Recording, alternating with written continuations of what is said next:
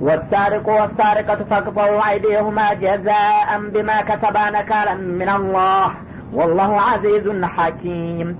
فمن تاب من بعد ظلمه وأصلح فإن الله يتوب عليه. إن الله غفور رحيم. ألم تعلم أن الله له ملك السماوات والأرض يعذب من يشاء ويغفر لمن يشاء. والله على كل شيء قدير. ወሳሪቁ ወሳሪቀቱ ፈቅጠው አይዲየሁማ። የወንድ ሌባና የሴት ሌባ መስረቃቸው ከተረጋገጠባቸው እጆቻቸውን ቁረጧቸው ይላል። ለምን ጀዛ አንቢማ ከሰባ በሰሩት መጥፎ ስራ ምንዳ የሆንላቸው ዘንድ ነካለን ሚንላህ ይህም ከአላህ የሆነ መቀጫ ሁኖ ተደንግጎላቸዋልና መስረቃቸው ከተረጋገጠ ያለምንም መመርመር እነዚህን ሌቦች በዚህ አይነት ቅጧቸው ይላል። ወላህ አዚዙን ሐኪም አላህም ማንኛውንም ሀይለኛ ነኝ ባይ አሸናፊና እንዲሁም ደግሞ በወንጀለኛ መቅጫ ህግም ከማንኛውም አዋቂ የበለጠ ጥበበኛ ነውና ሌቦች በዚህ መልክ መቀጣት የሚገባቸው መሆኑን ስለወሰነ በዚህ መልክ ቅጧቸው በማለት ይደነግጋል ማለት ነው። እና እንግዲህ በዱንያ መቀጫው ይህንን ይመስላል። በአኸራ ደግሞ ምናልባት ይህ አይነት ህጋዊ እርምጃ ካልተወሰደበት የራሱ የሆነ መቀጫ አዘጋጅቶለታል። ከመንታ በሚንባዲ ዙልሚሂ ይሄ ሌባው ሰውዬ በሌብነቱ ሌሎችን ወገኖች ከበደለ በኋላ እንደገና ኋላ ጥፋቱን አውቆ የተመለሰና የተጸጸተ እንደሆነ ወአስላሀ በተረፈው እድሜው ደግሞ አቋሙን ያስተካከለና ድክመቱን ያረመ እንደሆነ ፈኢናላህ የቱቡ አለይ አላህ ስብሓናሁ ወተላ በመቀበል ይመለስለት ይሆናል ይላል። እና ማንኛውም ወንጀል እንግዲህ ተውባ ካደረገ አላህ የተውባ በርን ክፍት ነውና ያደረገው ከተመለሰ እቀበለዋለሁ ማለቱ ነው። እናላህ ገፉሩ ረሂም። ለእንዲህ አይነቶቹ አጥፊዎችና ተመላሾች አላህ ስብሓናሁ ወተላ ምህረተ ሰፊና በጣም ሩሩ ነውና ተውባ የሚያደርጉ የሆነ እንደሆነ እንደምቀበላቸው ንገራቸው ይላል። እና እንግዲህ እስልምና ሁሉን ነገር ያካተተ በመሆኑ የወንጀለኛ መቅጫም ሳይቀር ይደነግጋል ማለት ነው።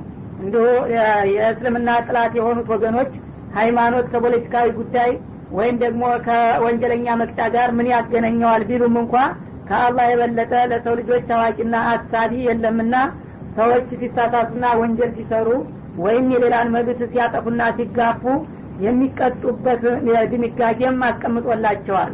እና ሌብነትን በሚመለከት እንግዲህ የማያዳግምና ወሳኝ የሆነ እርምጃ ነው የተወሰደው በእስልምና ማለት ነው።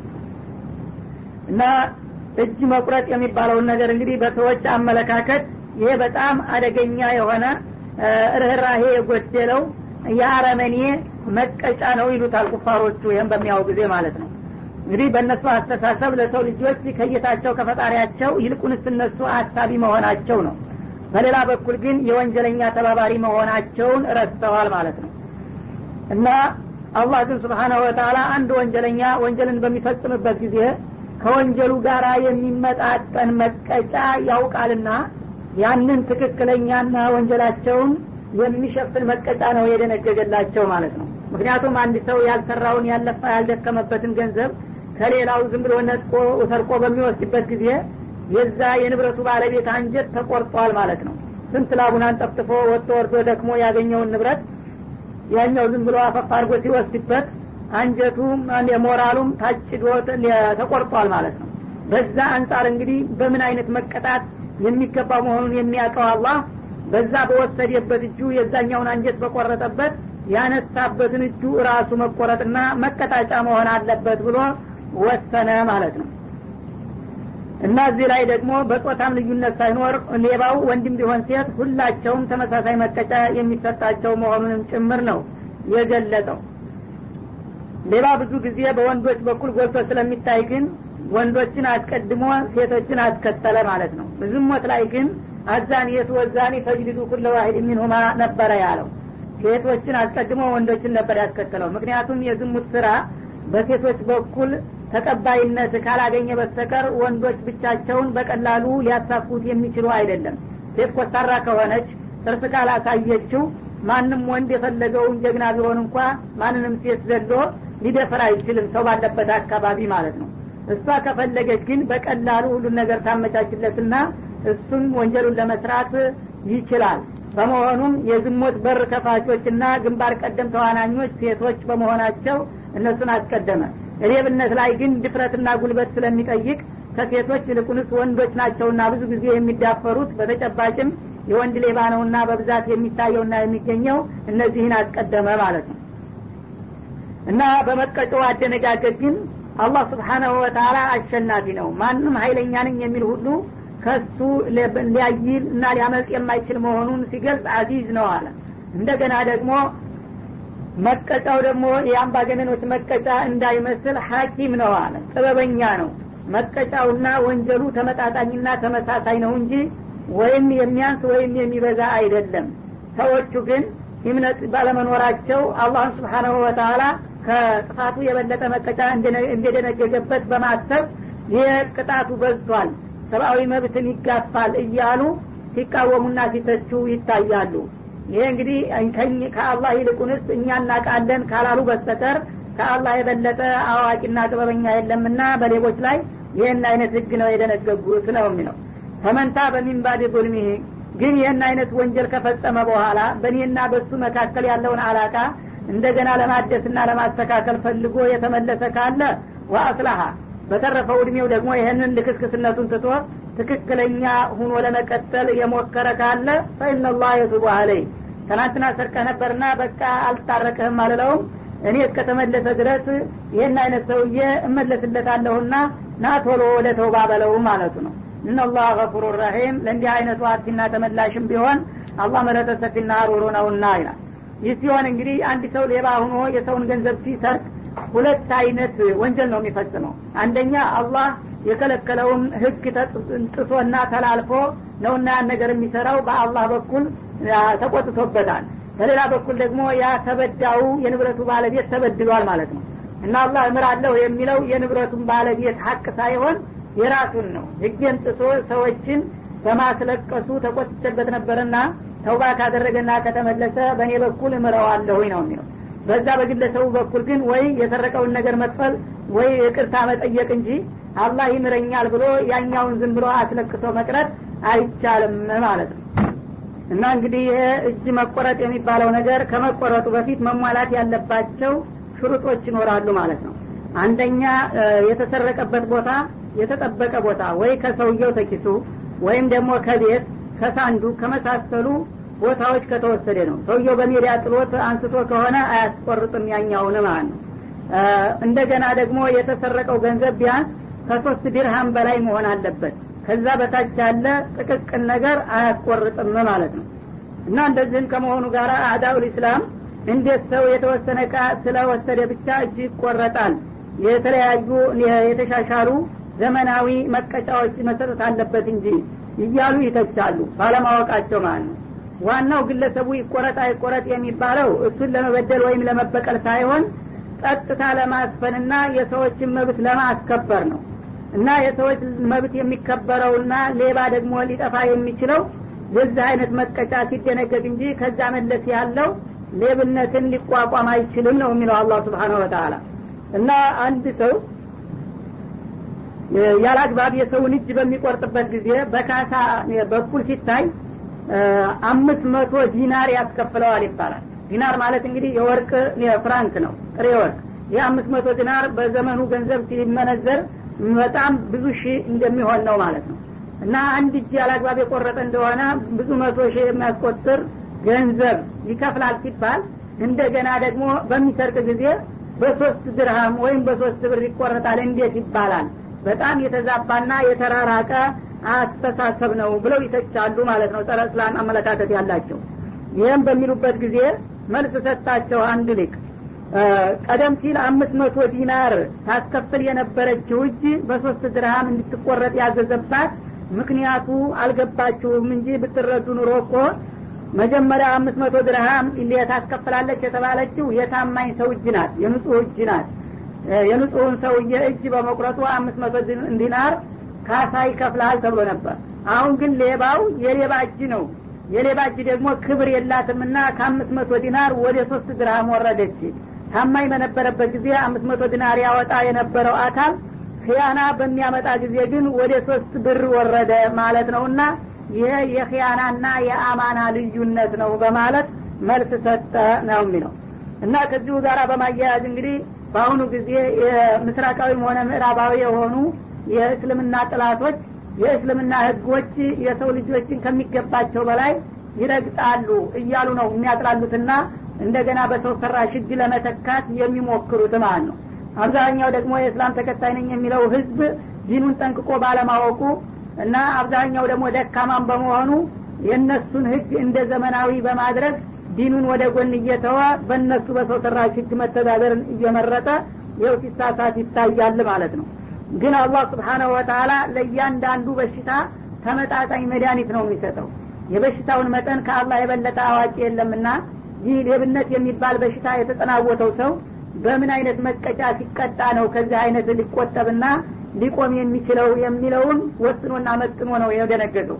እነሱ ግን ችግሩን ለመፍታት ሳይሆን እንዳው ብቻ ተቀጣ ብሎ እንዲወራ ለኢስሙላ ነው የሚፈልጉት ማለት ነው። በመሆኑም በምዕራቡ አለም በአሁኑ ጊዜ በጣም የሰለጠነ ዘመናዊ ህግ አለ እየተባለ ግን በብዙ ሚሊዮን የሚቆጠሩ ሌቦች ነው። በተለያዩ ሀገሮች በእስር ቤት ታጉረው መንግስት እየቀለበ የህዝብ ንብረት እያወደመ ብዙ አመታት ታሰረ በኋላ ሲለቃቸው እዛው እንደገና ልምዳቸውን ተለዋውጠውና ተጠናክረው በቡድን ተደራጅተው እየወጡ የባሰ እንደገና ጸጥታን በማፈረስና በማደፍረስ ላይ አለምኑ ጥንቅጥ እያወጡ ያሉት ማለት ነው።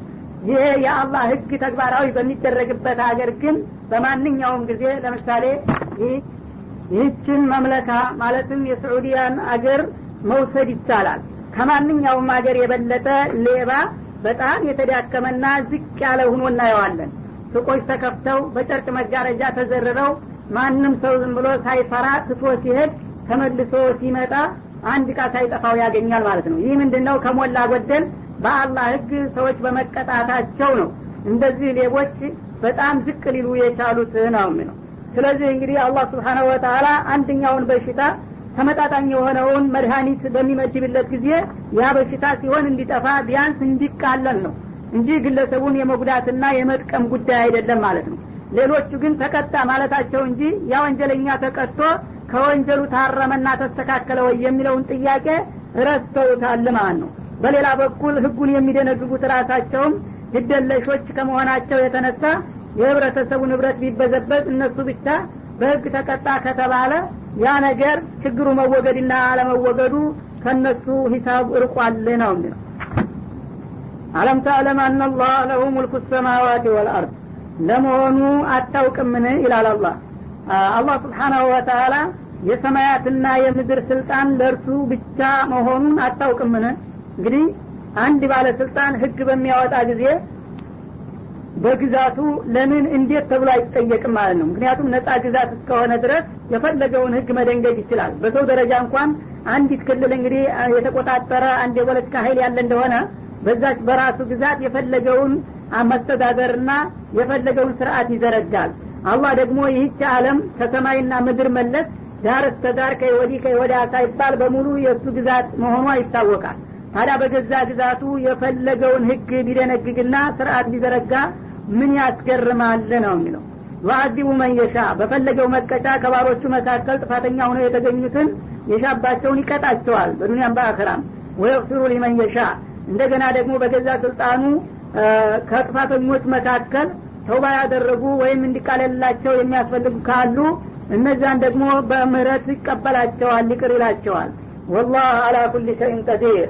አላህ በማንኛውም ነገር ላይ ችሎታው የላቀ የሆነ ጌታ ነውና በገዛ ግዛቱ የፈለገውን ቢቀጣ የፈለገውን ቢምር ለምን ተብሎ የሚጠየቅ አይደለም። ሌላው ባለስልጣን እንኳን በክልሌ እኔ ባለቤት ነኝ ብሎ የፈለገውን አላህ ያልፈቀደና ያልወደደውን ህግ እየዘረጋና ህዝቦችን ያላግባብ እየጨፈጨፈ ለምንድን ነው ሲሉት በገዛ ስልጣኔ በገዛ ሀገር ምን አገባችሁ ይላል እኔ ግን ከእናንተ ያነስኩኝ መስል በሰማይና በምድር ውስጥ ላሉ ፍጥረታቶች መተዳደሪያ ህግ በማወጣና የወንጀለኛ መቅጫን በምደነግግ ጊዜ ይሄ ይከብዳል ይሄ ይቀላል እያላችሁ ከእኔ እናንተ የተሻላችሁ አዋቂና አሳቢ ሁናችሁ ጣልቃ በመግባት ትዘባርቃላችሁ። ይህን ከማለታችሁ በፊት መጀመሪያ በማን ግዛት በማን ስልጣን ነው እናንተ አስተያየት የምትሰጡት ነው የሚለው? እና እንግዲህ በሌላም በኩል አላህ ስብሓናሁ ወተላ የማንኛውንም ወንጀል መጠኑን ያውቃል። ከሰው የበለጠ ሰው ወንጀልን በአጠቃላይ እንደ ወንጀል ያውቀዋል። ግን ያ ወንጀል ምን ያህል ጎት መሆኑን ምን አይነት መቀጫ ለዛ ወንጀል የሚተካውና የሚመጣጠነው መሆኑን አያቅም በግምት ካልሆነ በስተቀር ስለዚህ ከባድ ወንጀል ተሰርቶ ሲያበቃ ቀላል መቀጫ ይሰጣል። ወይም ቀላል ወንጀል ተሰርቶ ሲያበቃ ከባድ መቀጫ ይሰጣል። መጠኑን ስለማያውቁት ስለዚህ በየሀገሩ የተለያዩ መቀጫዎች እናገኛለን ማለት ነው። አላህ ግን አሊሙል ገይቢ ወሻሃዳ ነውና በትክክል የወንጀሉን መጠን ስለሚያውቀው ለዛ የሚሰጠውና የሚደነግገው መቀጫ ደግሞ ተመጣጣኝ ነው። ሳያንስም ሳይበዛም ነው የሚሆነው። ስለዚህ ይህንኑ ምሳሌ ብንወስድ የሌባ መቀጫ በእስልምና እንግዲህ እጁ መቆረጥ ነው ተባለ። እንዴት እጅ መቆረጥ? ሌላው አካል እንግዲህ በሌብነቱ እርግጥ ተጠቃሚ ቢሆንም ያንን የተሰረቀውን እቃ በቀጥታ ያነሳውና የነካው ይህ እጅ በመሆኑ መጀመሪያ እሱ ላይ ተወሰነ መቀጫው ማለት ነው ይህ እጅ ደግሞ የሚቆረጥበት ምክንያቱ ለወደፊት የማይሸፈን በመሆኑ ነው። ሌላው አካል እንግዲህ አንድ ነገር ቢደርስበት ልብስ ይሸፍነዋል። እጅ ግን ያው የስራ እንትን ስለሆነ የትም ቦታ ይጋለጣል። እጅ ቆራጣ ከሆነ አንድ ሰው ሊደብቀው አይችልም ማለት ነው።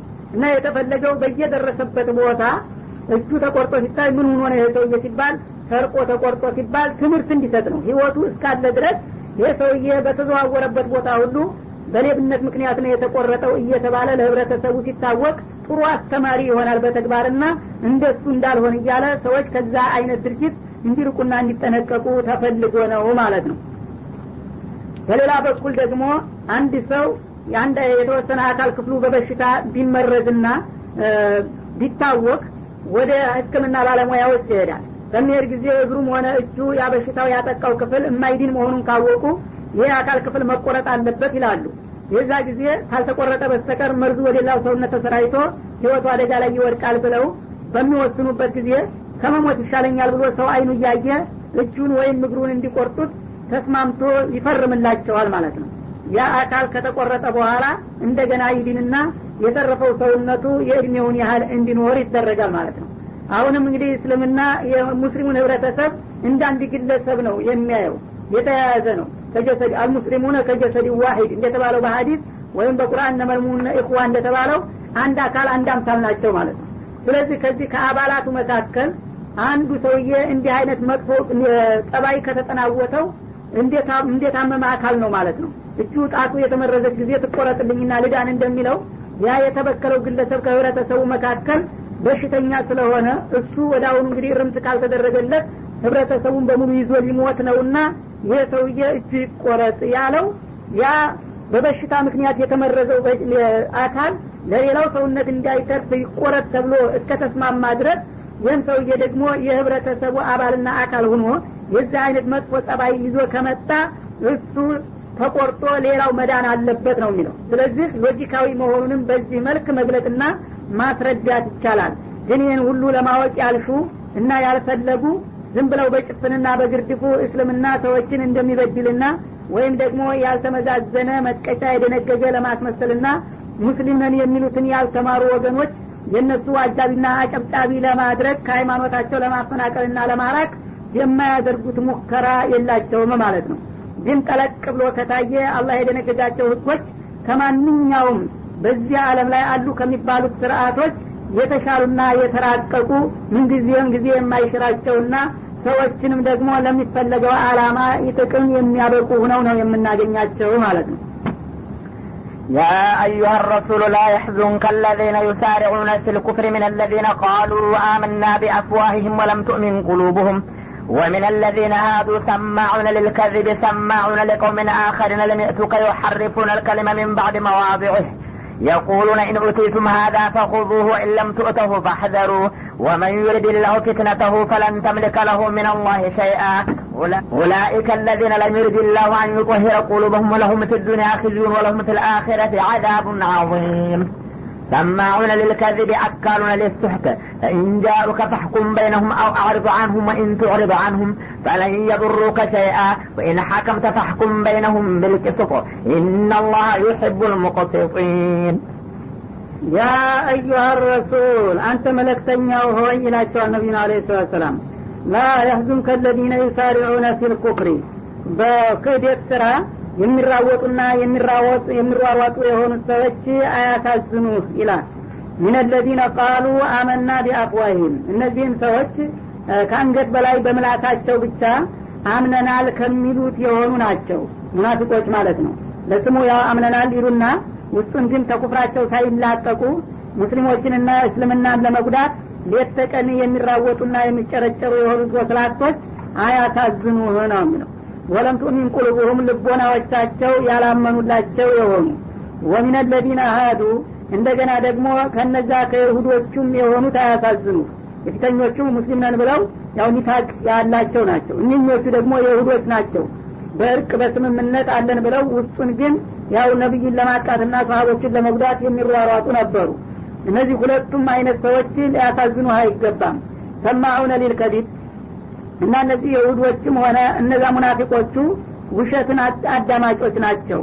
አንተ የምታቀርብላቸውን እውነት ወደ ጎን በመተው ይልቁንስ ከነዛ ከተሳሳቱ ከሀዲ አለቆቻቸው የሚነበብና የሚነገርላቸው ውሸት ነው የሚዋጣቸውና የሚያዳምጡት ማለት ነው እንግዲህ በተውራት ነቢዩ መሐመድ አለህ ሰላቱ ወሰላም ወደ አክረት ዘማን ተልከው እንደሚመጡ ተዘግቦ ነበረ።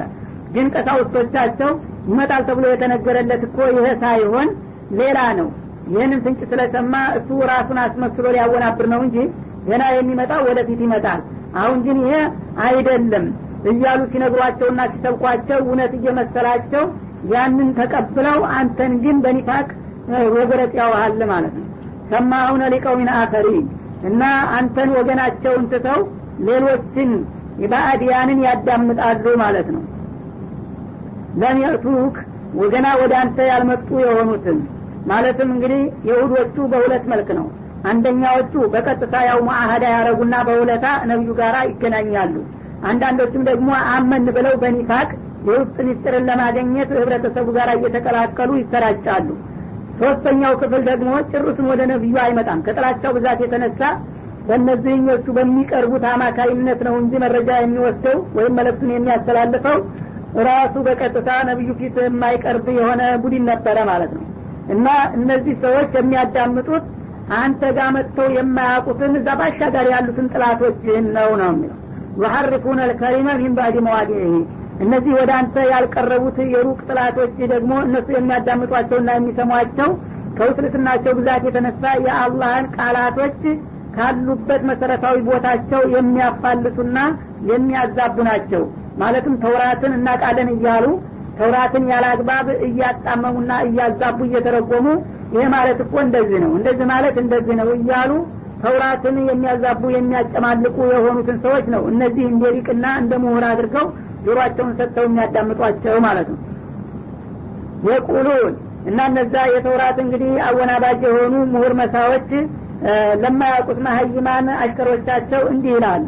ኢንኡቲቱም ሀዳ ይህን አይነት ፍርድ የተሰጣችሁ እንደሆነ በመሐመድ በኩል ፈሁዱ ተቀበሉት አሉ ወይም ለም ትእተው ይህንን ሳትሰጡ ግን ከዚህ የተለየ ነገር ከሆነ የሚፈርድባችሁ ፈህደሩ። ያ እሱ የሚፈርደውን ነገር ከመቀበል ተጠንቀቁ በማለት ያወናብዷቸዋል። ወመን ዩሪድ ላሁ ፊትነተሁ ምንጊዜም አላህ ስብሓናሁ ወተላ ፈተና ሊያደርስበት የሻበት ሰው ፈለን ተምሊከ ለሁ አንተ ከአላህ ቅጣት ምንም የምታድነውና የምትከላከለው ነገር የለህም أولئك الذين لم يرد الله أن يطهر قلوبهم። እና እነዚህ ሰዎች አላህ ልቦናቸውን ተክህደትና ተማጋራት ወይም ተኒፋቅ በሽታ ሊያጸዳና ሊያጠራቸው ያልሻላቸው ሰዎች ናቸው። ሶስቱም አይነት ቡድኖች ማለት ነው። لهم في الدنيا خزي።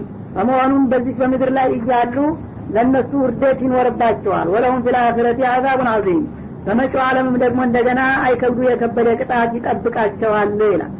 እና እንግዲህ በዚህ አያ አላህ ስብሓነሁ ወተላ የገለጸው ሶስት አይነት ሰዎችን ነው ጸረ እስላሚ የሆነ አቋም ያላቸው ማለት ነው። አንደኛው ነቢያችን አለ ሰላቱ ወሰላም መዲና ከወረዱ በኋላ የራሳቸው መንግስት መስርተው ባደረጉት እንቅስቃሴ ከእለት ወደ እለት እንግዲህ እየተበረታቱና እየጠነከሩ ሲመጡ አይ ሰውዬ አልተቻለም እኛ እሱን ተቃዋሚ ሁነን መታየታችን አደጋ ላይ ይጥለናልና አምነናል ብለን ለሱ እጅንስ ከዛ በማለት ለምሳሌ እነ አብዱላህ ብኑ ኡበይ ብኑ ሰሉል የሚባሉት ሰዎች ከአንገት በላይ የእምነት ቃል ሰጡ ማለት ነው። ታዲያ እነዚህ እንግዲህ የጥላት መሳሪያ ሆኑና ለምን አመናችሁ ሲሏቸው አይ እንደናንተ እኮ በአሻጋሪ ሁነን ተማየት ነገሩን ጠለቅ ብለን መከታተልና አመቺ ሁኔታ ስናገኝ ማጥቃት ይሻላል ብለን ነው እያሉ መልስ ይሰጣሉ። እዚህ ደግሞ የሙስሊሞች አባል በመምሰል ውስጥ ውስጡን ይቦረቡራሉ ማለት ነው። እነዚህ ሰዎች እንግዲህ በሚያደርጉት መስጠርጠር እኔ እጎዳለሁ እናጠቃለሁ ብላ አትዘንላቸው ወይም እነሱ በገዛ ጥፋታቸው አላህ ስብሓነ ወተላ ውድቀት ያመጣባቸው እንደሆነ እንዳታዝንላቸው ወይም እነሱ በእኔ ላይ ጉዳት ያደርሳሉ ብለህ እንዳትሰጋ ማለት ነው። እነዚህ ሰዎች እንግዲህ የውጭ ጥላት መሳሪያ በመሆን ሌሎቹ እንዲህ በሉ እንዲህ አድርጉ እያሉ የሁዶቹ የሚነግሯቸውንና የሚያስተምሯቸውን ነገር እየተቀበሉ እዚህ በሙስሊሞቹ ላይ እውከት ይፈጥሩ ነበረ ማለት ነው። ሌላኛው ቡድን ደግሞ የሁዶቹ ናቸው የሁዶቹ ያው ነቢዩ ጋር አንዋጋም ያው በጉርብትና ተከባብረን እንኖራለን ብለው ከተስማሙ በኋላ እንደገና ደግሞ በስጉር አሁንም ሙስሊሞችንና ዲኑን ለማጥቃት ይራወጣሉ። እነሱም አያሳዝኑ የእጅ ዋጋቸውን ያገኛሉ ነው የሚለው። ሶስተኛው ቡድን ደግሞ ሙአሃዳም አላደረገም ወይም አመንኩም አላለም ግን በአሻጋሪ ሆኖ በድልድይ ላይ ነው የሚመጣው ማለት ነው ለማጥቃት የሁዶችን እነዚህ ሙአሃዳ ያደረጉትን ወይም አምነናል ያሉትን ሙናፊቆች እንደ መሳሪያ በመጠቀም እንዲህ አድርጉት እንዲስሩት እያሉ ተንኮል የሚሸርቡና ወደዚህ የሚያሰራጩ ናቸው ማለት ነው።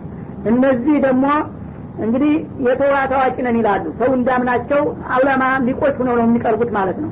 ተውራትን ግን እንዳልሆነ እየገለባበጡና እያዛቡ እያጣመሙ በመተርጎም ይመጣል የተባለው ነቢይ ይሄማ ቢሆን ኑሮ እኛ አልነበርም። ከሁሉ የበለጠ የምንደግፈውና የምናምንለት ባለመሆኑ ነው እንጂ እያሉ ህብረተሰቡን ያወናብዳሉ ማለት ነው። እና በዚህ ሁኔታ ላይ እያሉ አንድ ጊዜ ከእነሱ ከይሁዶቹ መካከል ሁለት ግለሰቦች በወንጀል ተያዙ ይባላል። እጅ ተፍኝ ዝሙት ሲያደርጉ ተያዙ ሴትና ወንድ ይሁዶች። ይህ ጊዜ በእነሱ ህግ በተሻሻለው ህግ ተውራት በቀጥታ እንደ ቁርአን በሞት ይቀጣል። በትዳር ላይ ያሉ ሴትና ወንድ ከባለጉ በሞት ይቀጣሉ ነው የሚለው የነቢዩላህ ሙሳ ኪታብ። ቁርአንም ይህንኑ ነው የሚደግፈው ማለት ነው ግን እነሱ ከብዙ ዘመን በፊት ቀደም ብለው ራሳቸው ያው ተህሪፍ አድርገው አዛብተው ተውራትን አሻሽለው ለውጠውታል። ያ የተለወጠው ነገር እንደ ህጋዊ ሆኖ ያ መሰረታዊ የነበረው የተውራት ድንጋጌ ግን ተረስቷል በህብረተሰቡ መካከል። እንዳውም አለ ቢባል የሚቀበለው ሰው እስከሚጠፋ ድረስ ሆኗል ማለት ነው። አሁን እነዚህ ሰዎች በነቢዩ ጊዜ እንግዲህ ዝሙት አድርገው ሲያዙ ጊዜ ሂደው እነዚህ ሰዎች እንዲሰርተዋልና ያው መቀጫ ስጧቸው ብለው ሲከሱ ሲከሰሱ እኛ የምንሰጣቸው መቀጫ ምናልባት ሊከብድባቸው ይችላል። በዚህ በአዲሱ ነቢይ በሙሐመድ የተሻለ መቀጫ ሊያገኙ ይችላሉና እስቲ ወደ እሱ ውሰዱና ጠይቁ ብለው ይልካሉ ሲፈርድባቸው ማለት ነው። እና እነሱ እንግዲህ ያው የተሻሻለው ነገር ደግሞ ከበደ ብለው ከዛ የተሻለ ለማግኘት ሊሞክሩ ነው ማለት ነው። ነቢዩ ጋር በሚመጡ ጊዜ እነዚህ የሁዶች ግን እንደዚህ እንደዚህ ሰርተዋልና በአንተ ህግ ቅጣልን ብለው ያቀርቡላቸዋል ይህሺ አሉና ተተስማማችሁ በእኔ ህግ መቀጣታቸውን ትዳር መስርተው ያውቃሉ አሉ። አዎን ሲሏቸው እንግዲያውማ በሞት ነው የሚቀጡት ዝሙት ካደረጉ። ከትዳር በኋላ የባለገ ሰው ያው ግድያ ነው ብለው ይወስናሉ። ይህ ውሳኔ የሰጣችሁ እንደሆነ ያከበደባችሁ ነው እንዳትቀበሉ ብለው መክረዋቸዋል እነዛ ቄሶቻቸው። እንግዳሳ በእነሱ በተሻሻለው ህግ እንደዚህ የሰራ ሰው ጥላት ሰውነቱ ይቀባና ከወገቡ በላይ አርቃኑን ይደረግና ጥላት ተቀብቶ በአህያ ላይ ፊቱን ወደ ኋላ አዝሮ ይጫንና በህዝብ መካከል በአደባባይ እንደዚህ ይዞራል። እነዚህ ባለጌዎች እንደዚህ ባልገው እየተባለ በሰው ፊት ይጋለጡና ከዛ በኋላ በዚሁ ይለቀቃሉ እንጂ አይገደሉም የሚል ህግ ነው እነሱ ከጊዜ በኋላ የፈጠሩት ማለት ነው። ያ እንግዲህ አሳፋሪ ስለሆነ የሰውን ሞራል የሚነካ ነውና እስቲ ከዚህ የተሻለ ቀለል ያለ ነገር ምናልባት ካገኘላችሁ እሱን ሄዳችሁ ጠይቁታል። ነቢዩ ግን ያው የፈሩትን ታህዘሩ የተባለው